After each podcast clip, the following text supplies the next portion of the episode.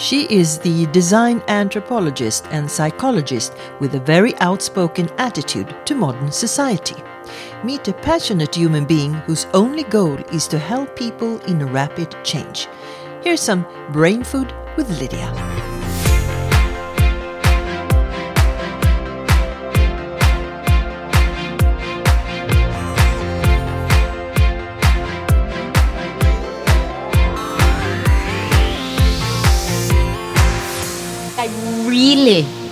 Did I really make it to 60?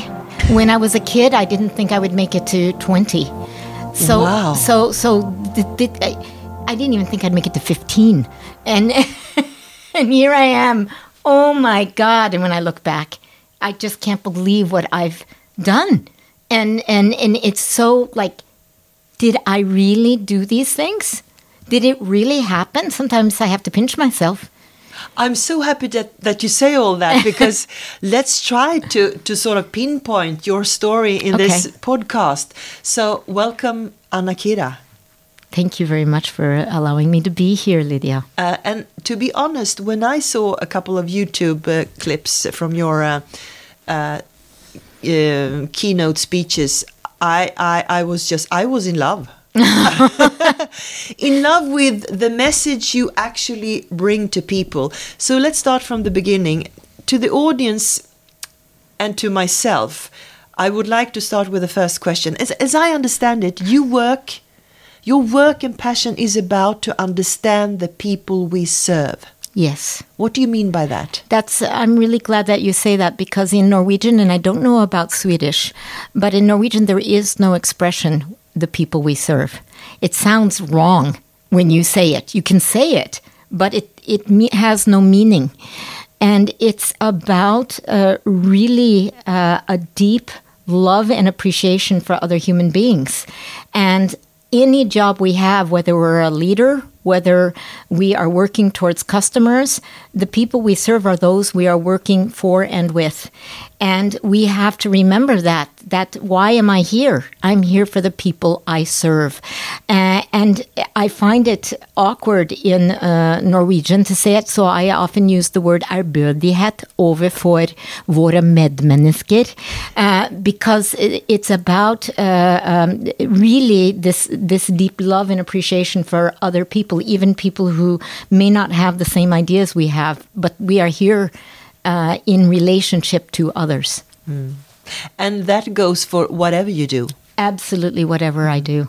How come do you think that we don't have a, a, a word for for serving people in, in, in Swedish?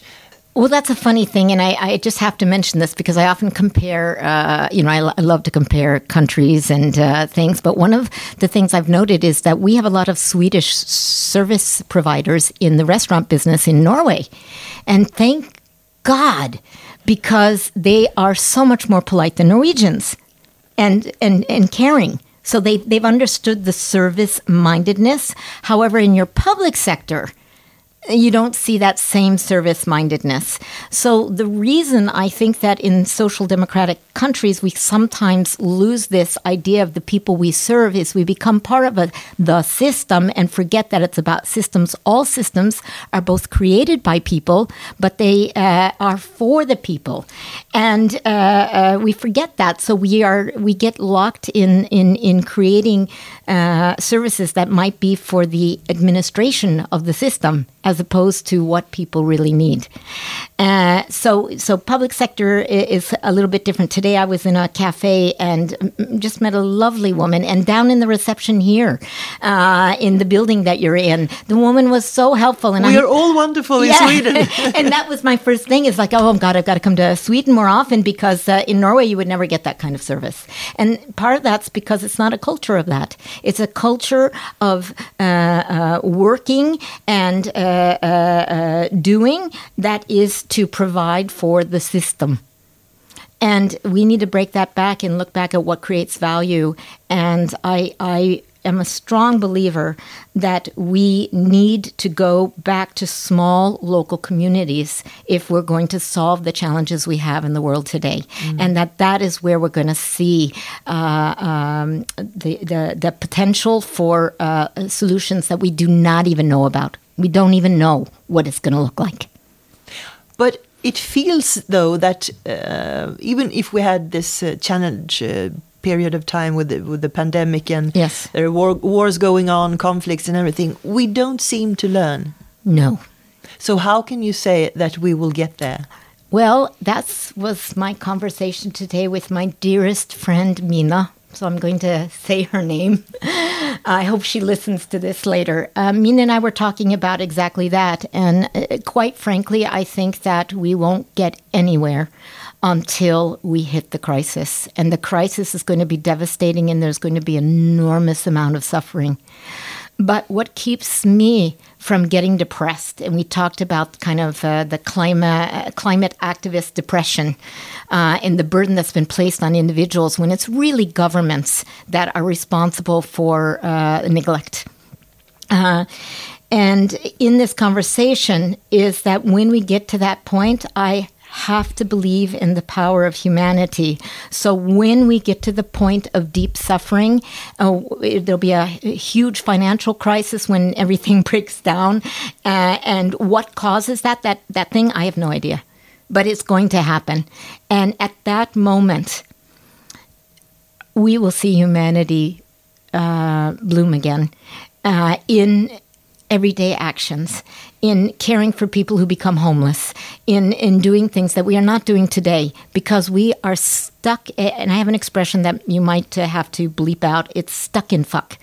Uh, We don't bleep anything Oh, here. good. Because stuck in fuck is a real challenge we have. We're stuck in fuck in our jobs. We think that we have to have that job. We're afraid to say uh, we're against something at work um, because uh, we might lose our job. And we need the money, we need the job so that we can pay for an apartment and we can pay for this and we can pay for that. And this is all fiction. We have created a fictive world of need that we really don't need. So this is this is we will get there. And we were talking uh, today about what will happen when we get there. And I said it's going to be okay because we don't know. It's going to be suffering, but we're going to see so much beauty in that suffering. And I think only people who have suffered in their life can understand this. Because if you haven't suffered, you can't imagine what that's like, and you can't imagine what it's like to come out of it. And knowing that there is always, always a way out is part of the positive view I have on humanity mm-hmm. and why I'm so obsessed with the people centric approach to anything we do. In a small context, it's like when you say to your kids when they're very, very small, you have to be bored to understand when you have fun. Yes. That, that's a very that- good uh, uh, analogy. And those are little things. And uh, I think to deal and cope with the challenges we have today, um, I think you will see that some of the people who are able to do that and not let it uh, c- collapse you uh, are those that have understood that suffering.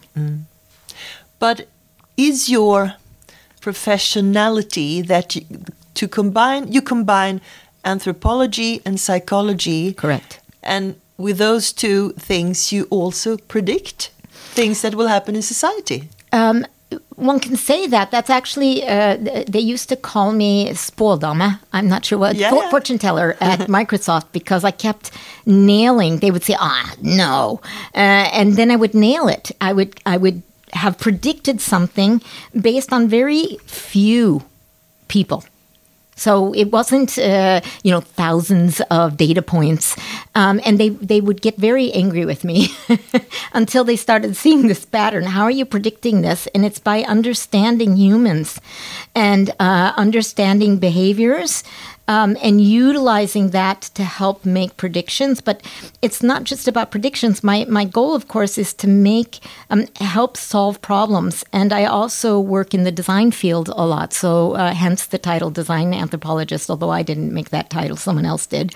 Um, the whole point is is that designing uh, meaningful, relevant, useful, and desirable services or products for the people we serve. That's what it's all about. And solutions, it also goes into organizational change, uh, working with leaders, working with middle management, working with uh, people who are at the ground level, dealing with the shit every day, who don't get acknowledged for what they actually do.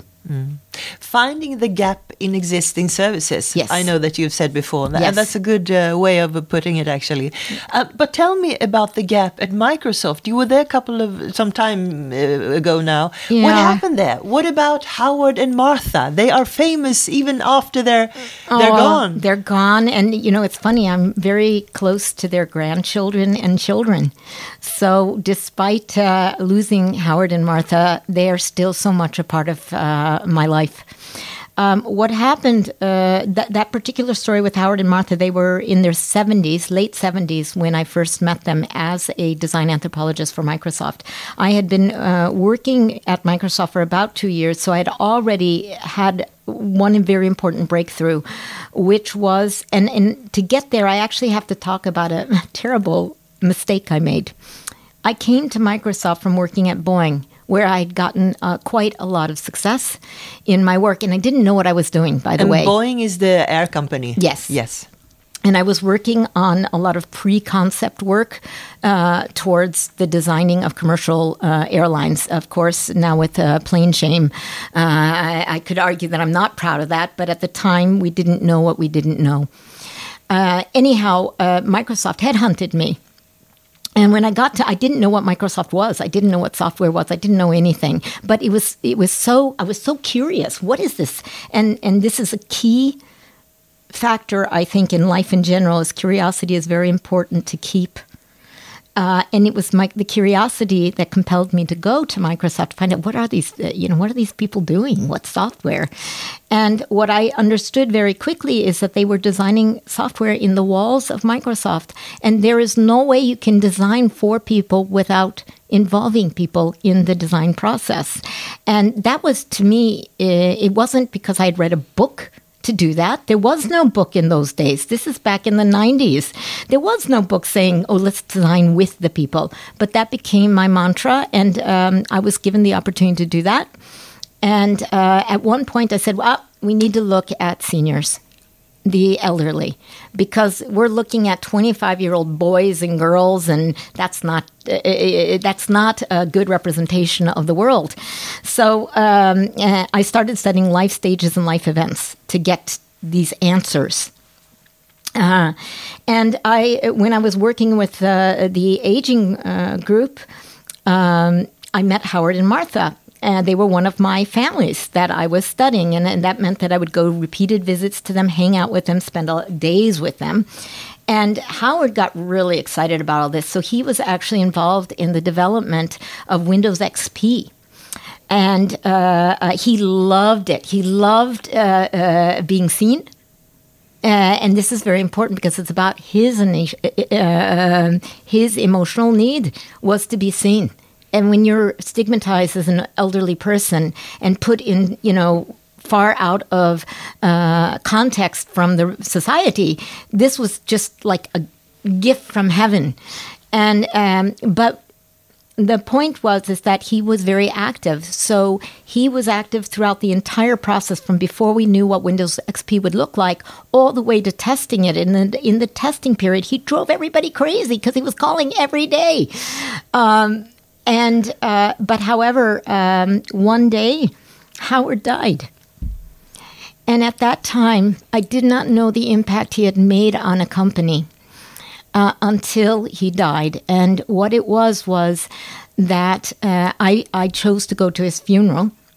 And when I arrived uh, in the state he, he had lived in, I opened up my e- email because I wanted to check is there any work to do. And there were hundreds of emails from people who had been touched by Howard asking me to tell Martha their, uh, their condolences because how much Howard had helped them understand um, who they were creating this software together with and for. So it was this change from we're here to make software for people to we're here to create solutions with the people for the people. Mm.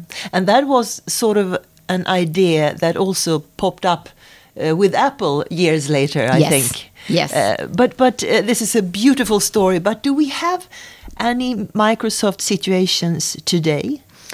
Well, what we have is uh, companies um, all over the world who are looking at technology, glorifying technology, and uh, how it's going to make us more effective and um, more this and more that. And uh, I'm going to call bullshit for bullshit. Um, it's really hard for me to talk about this sometimes because I feel uh, a level of shame for how excited I was about some of the solutions that we have out there in the world that I think also are creating so much stress in human lives. And uh, so for me, the real battle is between humanity and technology.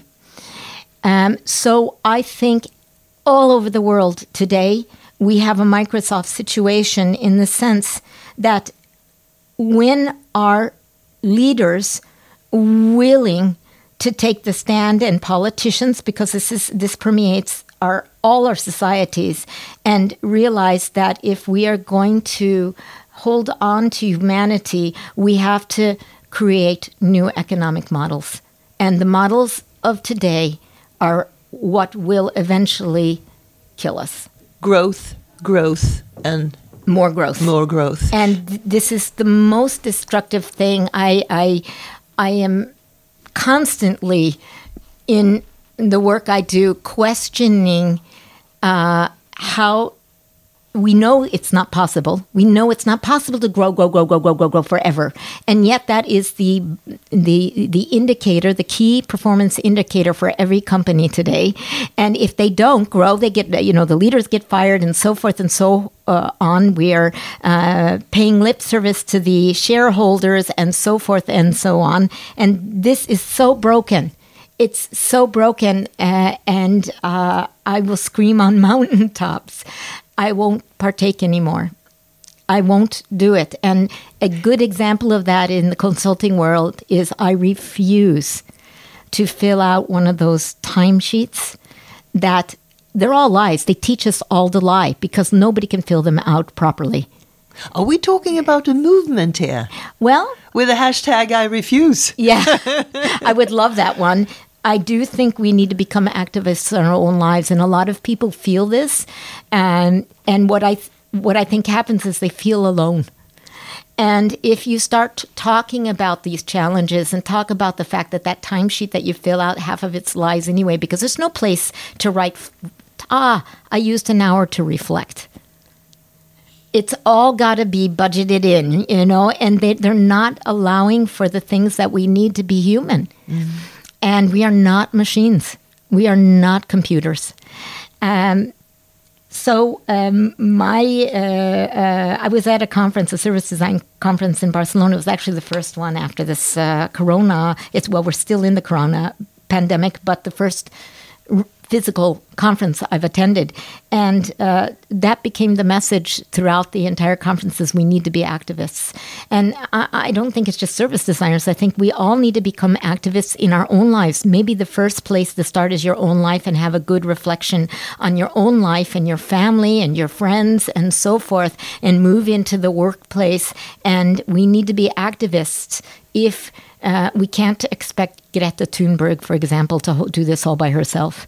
It's not possible. But the uh, uh, the the the embarrassment I feel for my generation, I'm 60, that doesn't listen, doesn't do, doesn't change. I I, I, I I'm I'm embarrassed, and so I become an activist. And, and, and I can see that many people from other generations, uh, from earlier generations, kind of feel like it's not my problem because I'm wor- um, I'm worth to actually live as I want to, despite of what you think. So that's a problem generation-wise as well. I think. We've got a lot of generational problems, but I think in every generation there are people who are seeing this. I think what's happened is that we get blinded to why we're at work. We, we we're so blinded, and I, I'm just going to throw something out. It's uh, it, it provokes at least the leaders, but how is it possible that leaders get paid exponentially more than the uh, uh, work that at the bottom or even at the middle when they can't possibly be exponentially smarter? I, it's to me like really, and you know the whole phenomenon of paying these corporate leaders exponentially more. That is a very new thing. It wasn't happening before. It wasn't happening pre-industrial revolution. It wasn't even happening in the beginning of the industry. This is a new phenomenon. So why don't we turn it around? And the answer is greed and money. So we're putting a lock on that. We're we're we're lying to our organizations so that we can keep the money rolling. When you say greed, Yes. I I see that phenomenon or whatever you call it in many many uh, places in the world. Yes. and in, on many levels. How come that greed um, uh, likes it so much to be uh, alive at 2021 compared to other periods in, in, in, in time? I suspect it's the same as it was in other periods of time. So it's the flavor of it and how it was. Um, uh, you know, it, uh, take the Catholic Church. At one point, the Catholic Church was the wealthiest, uh, uh, and they were greedy. So greed has always been an element, and it's the combat. It's I don't I don't think we'll ever win the war against greed. But if we don't talk about the opposite, we can't move towards something in between. And that's what's important here. Because otherwise, we don't know where to go if you, No. we don't know the opposite. Yeah. Exactly. So so for me greed has always been there and it's it's a balance act. It's about how do we uh, adjust and negotiate this and we've come in my opinion too far off balance. So there's not enough pressure to to stop the uh, greedy behaviors. And we see that in our politicians. We see that in the governments in their choices that they make. And then we see sometimes the opposite of somebody who comes and brings uh, love back to the the table. And quite frankly that's what i think we need more of. Uh, i don't understand why we don't teach that it's okay to have love at work. Why isn't that what is that what's what are people so scared of I had to quit my work uh, in, in, in uh, a couple of years ago because my husband and I was employed of the same same uh, company yeah. and and you were in love and we were in love. That that was very wrong to be in love. Yeah. And uh, and sometimes you think, is it a difference between having a relation with someone at work or being married to someone at work? So in this case, to be married was wrong. That's crazy That's crazy. Yeah, and and I mean, starting a relationship in work, I think, is where the ethical dilemmas are.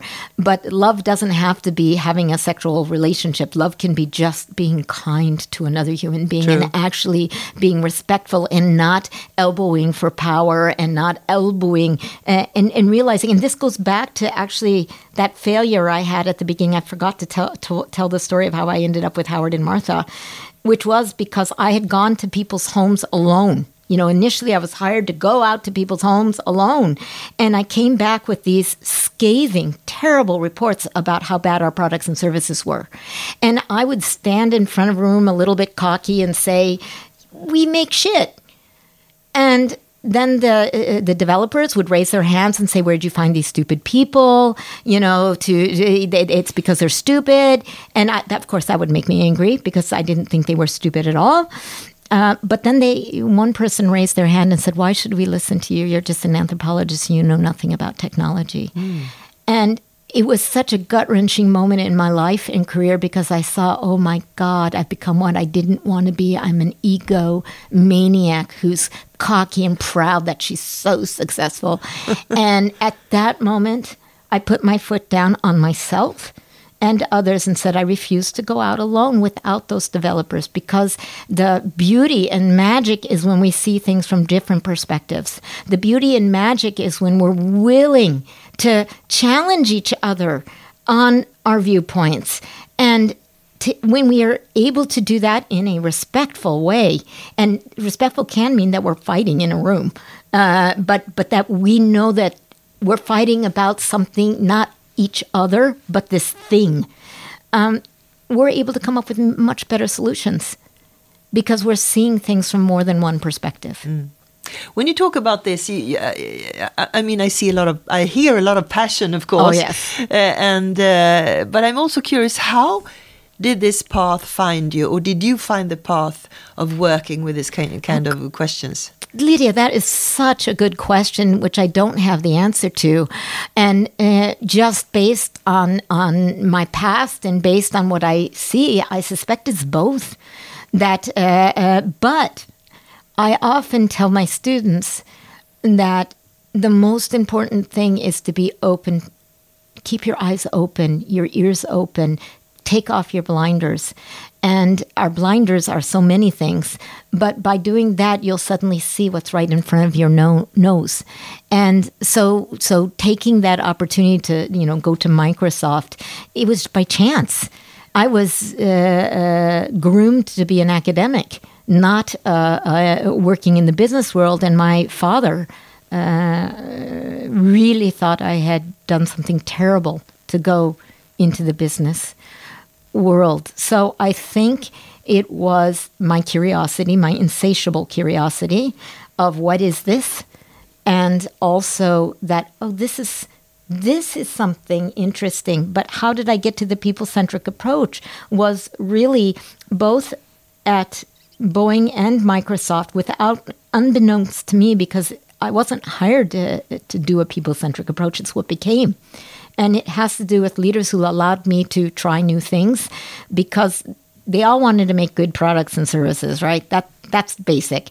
But the way in which I did it was completely different than the mm. business world. And the way I was doing it was understanding humans. I was understanding what it felt like to sit in an airplane, or what it felt like to sit in the cockpit, or what it felt like to drive uh, a cart in the galley, you know, or in the uh, uh, the the the um, I've forgotten what it's called, uh, Gongen. Yeah. Uh, what is that? Uh, Uh, aisle. aisle, Aisle, corridoren, yes. yeah. yeah. And uh, and that understanding that helps us be able to make products and services that meet the needs of the people who are going to use them. But when you say this, I understand what you're saying, but to me as a customer, that's basic.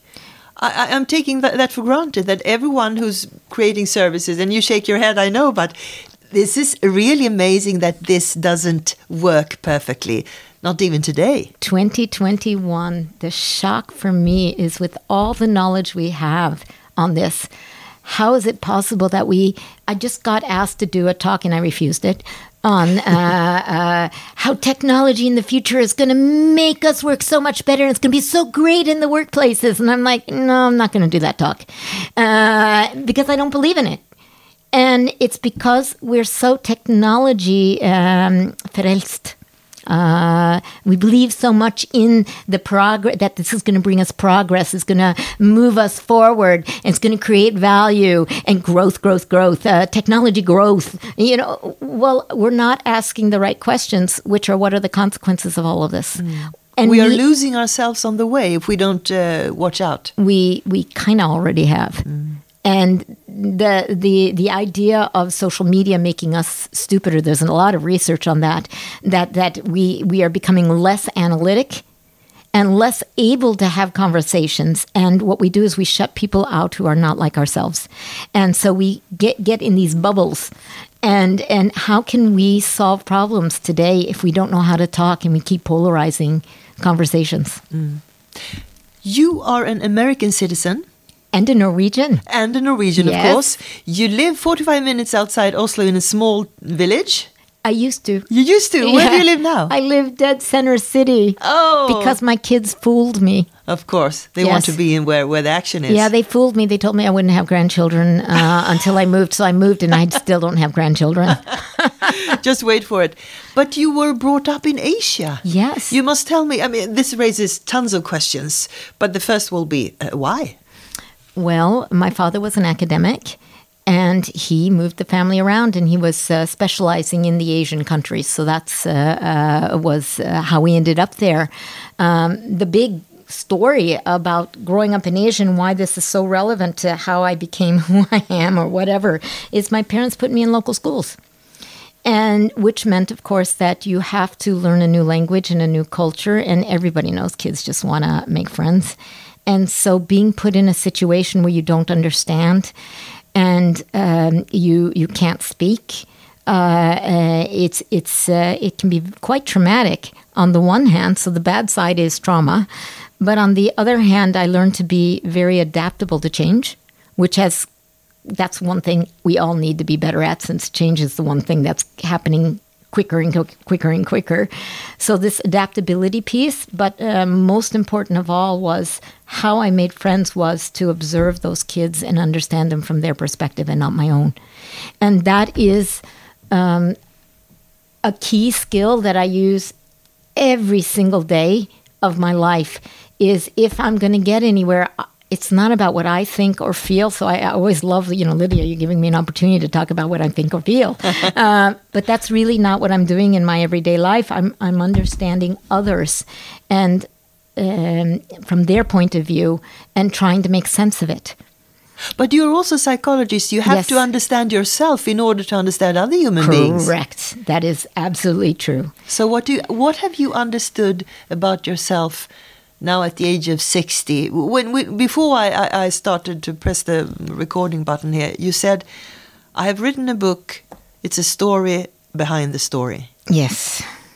So the beautiful story is the one where you say that there are good sides and bad sides to everything and uh, but you it's how you you know you make the best of things. And so i tell this story often about my childhood and how i use the skill as i've just done but the, the truth is, I came from a very abusive family. Um, in all aspects, and you'll have to read the book to when it gets published to to know the the the amount of it. And I grew up thinking that I was a really really bad person, um, a terrible person, uh, and unworthy of love, uh, to be loved, and that this was all my fault. So growing up, uh, in the first 10 years, uh, I actually was uh, thinking of suicide even as a 10 year old. Um, but I couldn't imagine growing up, I couldn't imagine surviving. And um, I did. And so being 60, and I'm going to jump now, but we can, we can go back into it. But the point is, is being 60 for me is such a like oh my god is it possible? Have i really become 60 and i can't uh, things i couldn't even imagine um, at such uh, at such an early age in, or even in my 20s or 30s and uh, seeing the places i've been and the people i've met and working on solving problems in Africa or in South America or in North America or wherever it was. I can't imagine that that's what my life would have been.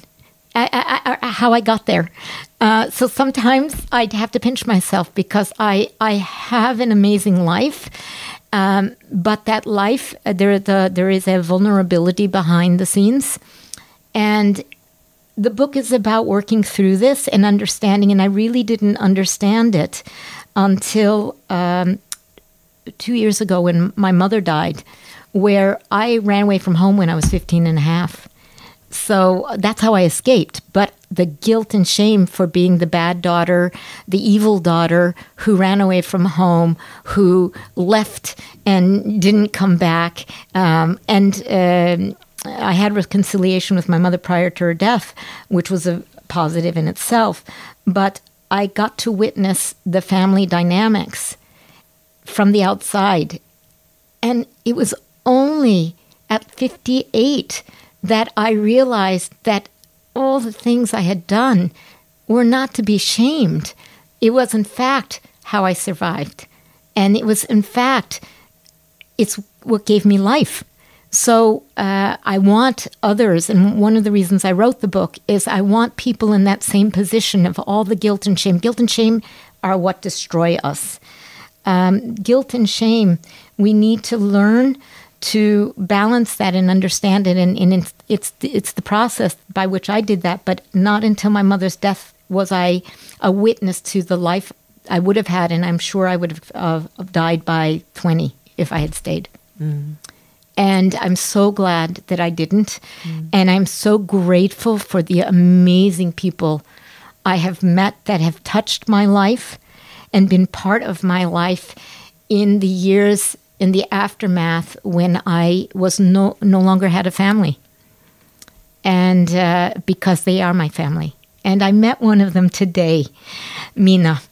So uh, I've known her for years. I knew her from Microsoft times. She, I actually uh, um, hired her in to help me do some work in the United Kingdom. Uh, she's uh, she's Swedish, but was working in the United Kingdom, and and we were we connected, and we still connect after all these years. And she's one of the most impactful person. She gave me a post-it, which I still have in my house on the pencil holder, I still use pencils, um, which says, Anna, always remember to hold on to yourself. Mm. Love Mina. Mm. And th- so it's people that are my family. Maybe this is a strange question, but, but I will give it to you anyway. Has the abusive experience that you had as a child has has you have you used it in your profession has that made you better or worse, or ha what has that created uh, so, in the professionally? So it's I think it's a good question, and and I I've tried to to describe some of that actually in the book because it was certainly I didn't use it with knowledge and I never talked about it. So I've only started talking about this openly since I was 58. Um, but I had worked through it uh, a good deal prior to that, but I never, I didn't say it. I didn't say it out loud. Um, but what I know and understand now is that I have maybe, if it's possible, too much empathy. Where is that possible? Well, that I question. You're, you're the psychologist. Yeah, here. and the reason is is because I can't bear to see people suffer, mm. and I don't want anyone to suffer the way I suffered. And so when I see suffering, I, I want to do something. I want to fix it. I want to I, I want to do something. And I'm in this constant modus of that. And when I hear a story, I'm moved by people's stories.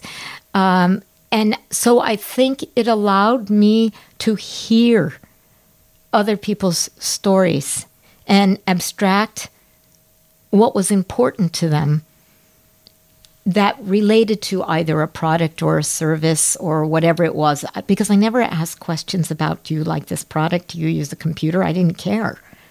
I was just fascinated about the humans. And so I was fascinated about where technology might help them, but then I had to understand their needs. What's going on with them? And what I recognize is that I I love listening to people and being compassionate to others, but this this this sensitivity it makes me go into action and drive because uh, I want others not to suffer. I want others not to have to go through what I did. And and it's funny that I'm mentioning that because we started off talking about kind of the world and the situation we're in now and I said, well, we're not going to get anywhere until we are suffering. and I I still believe that. So, but but then again, the reason I'm not falling apart because the world is falling apart or whatever is because we need to get there. But what I do know is we can, the, the regrowth, the growth will be beautiful. And that's what I know. So, have I used it actively? No.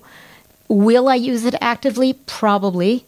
Uh, because once I get the book out, that is going to be my, my goal with the book is to help girls and boys um, who so that they don't end up in prostitution, drug abuse, alcohol abuse, um, in psychiatric wards. I, I want them to know there's another way, that you can use that energy in ways. It, to me, what happened in my childhood is why I'm so focused on people and the people centered approach to what we do because I nobody should suffer at work. Nobody should suffer suffer on the street. Um, we can go and we can have a vision that that uh, we live beautiful lives together. And the first step in order to go towards that direction, start with yourself. Yes, you're pointing at yourself, yeah. as I have to do we all have to do. So I have the same. I teach service design, and I say to my students, you can't be a good service designer before you design your own life. And this idea of designing your own life is something Mina mentioned today because that's her mantra that she has from me. And where I said we have to learn to design our own lives. And we can't blame the outside world. I can't blame my parents for how uh, it's affected me today. They did the best they could uh, from their perspective. Um, what I, as an adult, as a human, I can design my own life and go after that. Mm. What is your real reason for being in Sweden today? Well, this afternoon there is a seminar from the organization in Sweden uh, that's uh, uh, about the right to die. In other words, the right to have uh, death uh, uh, assisted suicide. there's many different names for this. Um, and I sit on the board for this organization in Norway. So uh, the Scandinavian countries are meeting up uh, here because a Swedish uh, organization has a seminar today um, with speakers from all around.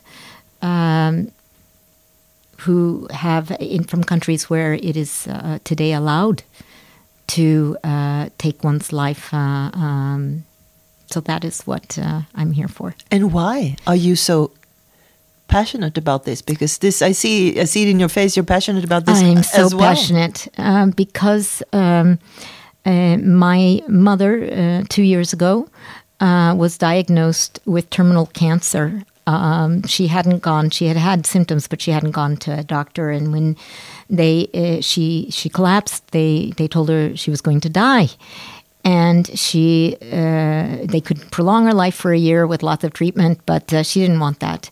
She wanted uh, to choose herself. And at first, I thought that was pretty crazy. Uh, but it was in a state in the United States where it's allowed, in the state of Washington. Um, so uh, I we talked with her doctor. So you, there's a process, an ethical process uh, to be allowed to do this. And she was, of course, granted permission. And uh, in 19 days, uh, we had 19 wonderful days where we celebrated life and celebrated many things and cried together, uh, all sorts of different things. But we allowed mom to go exactly how she wanted. Um, I made her a gin and tonic with the medicine in it. And uh, the tonic was our recipe that we made together. So um, uh, it's very special, and it was so beautiful. And quite honestly, it was the only 19 days I ever felt like I had a family.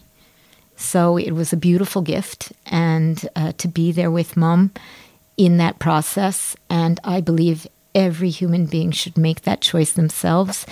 Um, they can choose to prolong life as, uh, to the very end, or they can choose to end it. And for my mother, it was she did not want to suffer. It's amazing to shift from life and death here when we talk. It's uh, wow, man blir snurrig. Yeah. Why do you live in Norway? That's funny, um, because I call it Little Japan. oh, tell me about it. so um, when when I got to the age where I had to kind of figure out where am I going to go, you know, what am I going to do, and because I didn't grow up in the States, living in the United States was the weirdest thing for me ever.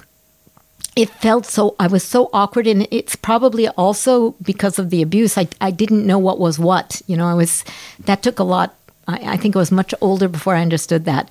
But I was in search of things. So when I was 18, I hitchhiked all over Europe. Um, and this was my first time in Europe because remember, for me, everything was Asia.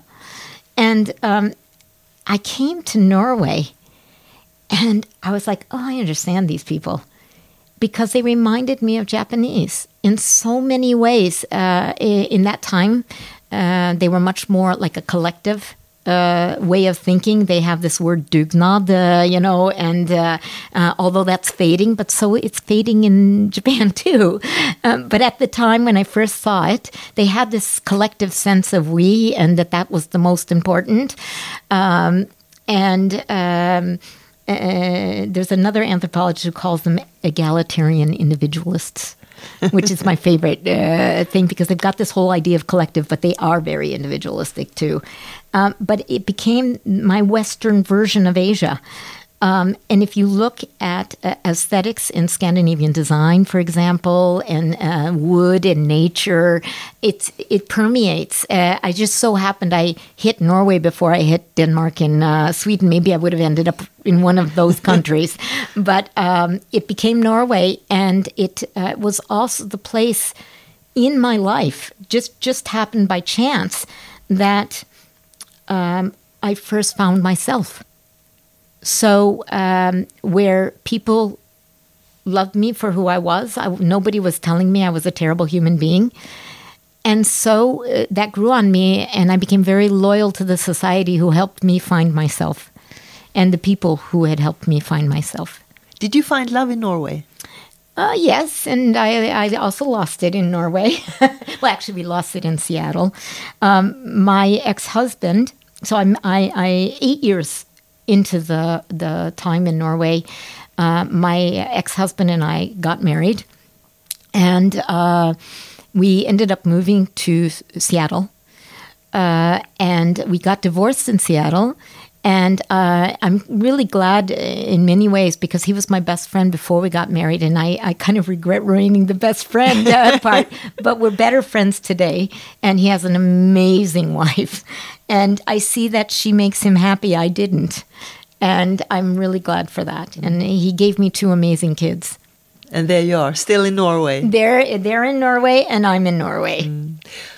Tell me, uh, Anna, what is the top of mind now? What is your main mission? We have talked a, a lot about greed and and uh, how to serve people in the best way but if you would say a top of, top of mind thing that that you will leave this building today with what is that the the you the top of so I'm going to ask you a question back. Do you mean what I'm going to do in in life or what it is, or the top of the thing that's the most important for our listeners? Why don't we say both? Okay, so for me, it's very simple. I have just uh, within the last week quit all my jobs. Uh, and I am going, uh, I have made the choice to teach. And back to the money thing, it's way lower pay than anything I've ever done. But I love it. And I love my students. And I hope to help them be able to design their own lives and the lives of others. Great. So that's what I want to do for the rest of my life. And the other piece is um, I feel that every single one of us, I, and I'm speaking to the audience now, you can make a difference. And you have to believe you can make a difference. And there will be an effect and a ripple effect, but you have to stand up for what you believe is right. And we need more activists of all kinds. So it's about finding your passion and being activist in that area. Thank you, Anna, for being here yeah. today. Thank you.